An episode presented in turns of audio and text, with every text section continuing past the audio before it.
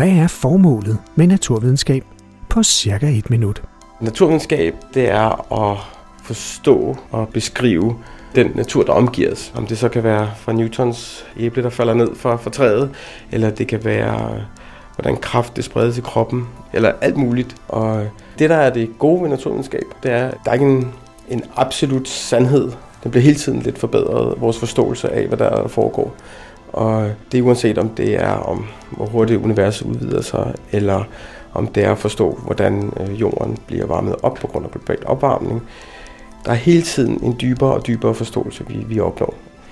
Vi bygger hele tiden ovenpå, og selvom vi tror, at vi forstår noget rigtig, rigtig godt, så øh, sker der lige pludselig, er der nogen, der laver et eller andet forsøg, som gør, at vi skal til at revurdere alt, hvad vi troede var, var den enegyldige sandhed. Ikke?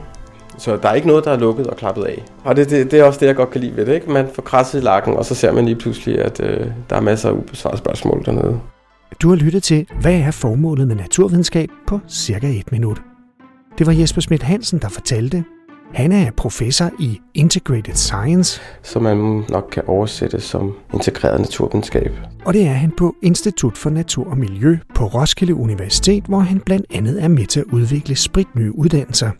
Mit navn er Nalle Kirkvåg, og du kan høre mere fra blandt andet Jesper og mig i podcasten Naturligvis, en mini-podcast-serie om det der naturvidenskab.